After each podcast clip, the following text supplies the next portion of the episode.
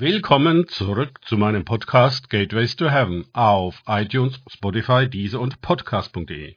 Mein Name ist Markus Herbert und mein Thema heute ist irdische und göttliche Weisheit. Weiter geht es in diesem Podcast mit Lukas 7,35 aus den Tagesgedanken meines Freundes Frank Krause.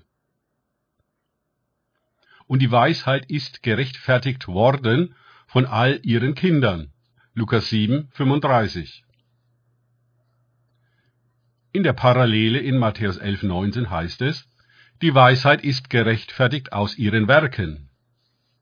Jesus hat den Leuten das törichte Verhalten der Menschen dargelegt, denen man es nicht recht machen kann. Auch an Johannes dem Täufer und ebenso an Jesus, dem Messias, haben sie was auszusetzen und finden Ausreden, sich nicht auf sie einzulassen. Insbesondere natürlich die Pharisäer und Gesetzesgelehrten, also diejenigen, die sich im Besonderen für gebildet und weise halten, wissen alles besser und haben an allem etwas zu kritisieren. Der Anfang der Weisheit ist, sich nicht für weise zu halten, sondern immer einen Anfängergeist zu behalten, der offen ist für Erneuerung und Erweiterung, Erkenntnis und Einsicht. Ein elitärer und gesetzlicher Geist, der meint, er wüsste schon alles und könne alles beurteilen, der ist alles andere als weise. Er ist fertig. Hier haben wir einen Gegensatz. Die wahre Weisheit ist lebendig und beweglich. Sie nährt sich aus der Nähe zu Gott, der uns an seiner Weitsicht, Umsicht und unergründlichen Einsicht beteiligt. Diese Beteiligung ist selig und stets frisch und überraschend. Sie kultiviert Demut, denn der Weise erkennt, ich weiß, dass ich nichts weiß. Er hat erkannt, dass es Gedanken und Wege gibt, die höher als die Erde sind und die Vernunft übersteigen, bei weitem. Der Weise weiß um seine Begrenztheit und hält sich zurück mit schnellen Antworten auf komplexe Fragen. Nicht so die eingebildete Weisheit, die irdisch, menschlich, dämonische Variante, die klug wie die Schlange ist.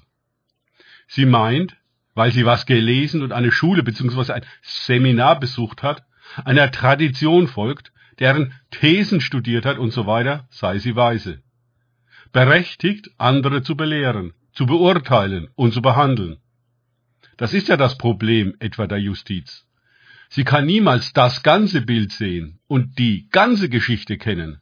Sie konstruiert je nachdem aus wenigen Fakten, die vorliegen und zudem durch ihre Brille interpretiert werden einen Fall und verurteilt aufgrund dessen jemanden zu einer Strafe. Wie hoch diese ausfällt, ist recht willkürlich und unterscheidet sich gewaltig von Gericht zu Gericht, von Land zu Land und von Kultur zu Kultur. Wofür man in einem Rechtskreis mit dem Tode bestraft wird, das steht in einem anderen überhaupt nicht einmal unter Strafe. Es ist wie mit Krankheitsdiagnosen. Der eine Arzt und der eine Test hier verurteilen einen Patienten zum baldigen Tode. Ein anderer Arzt mit seinem anderen Test dort winkt ab und schickt einen nach Hause. Aber jeder tritt völlig überzeugt auf, dass seine Expertenmeinung die einzig richtige ist. Dinge, die uns heute völlig sicher erscheinen, sind es schon morgen nicht mehr. So auch die Interpretation der Heiligen Schrift, der Worte Gottes. Sie werden von den Theologen der einen Denomination ganz klar auf die eine Weise gedeutet und von einer anderen ganz anders je nachdem sogar genau gegenteilig. Es ist so verwirrend. Wir lesen, wie Jesus den Leuten Johannes den Täufer erklärt und ihn als den größten Propheten bezeichnet, der je geboren worden ist. Oha. Dieser Mann aus der Wüste, der weder Theologie studiert, noch am Tempel gedient hat, der weder ordiniert ist, noch ein geistliches Amt bekleidet, ist in den Augen der Schriftgelehrten vollkommen unqualifiziert. Ein Niemand und ein Scharlatan, auf den sie selbst sich niemals einlassen würden und von dem ihre Sektenbeauftragten das Volk nur warnen können. Dieser ist nach dem Urteil Jesus jedoch noch größer als ein Prophet. Lukas 7, 26.